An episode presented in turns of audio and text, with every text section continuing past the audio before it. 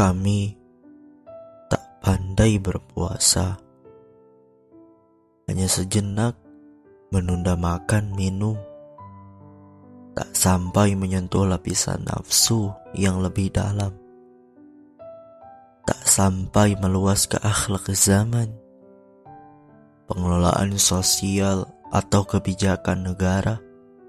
Betapa mungkin sejatinya Fitri akan tiba Puasa kami sebatas puasa hewan. Perjuangan hanya sampai ke badan. Sedikit jasad dan keduniawian. Tak sampai akal bekerja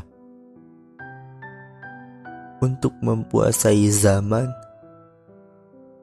menyiapkan keselamatan masa depan, bahkan tak juga besok, lusa, atau bulan depan.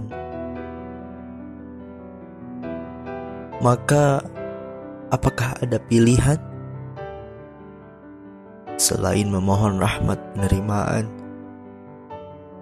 atas ribuan kali sahur dan berbuka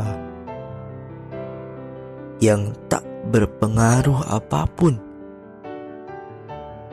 Atas perbaikan kehidupan. Bahkan setiap kali menjalani puasa, fokus tujuan kami adalah mempersiapkan makan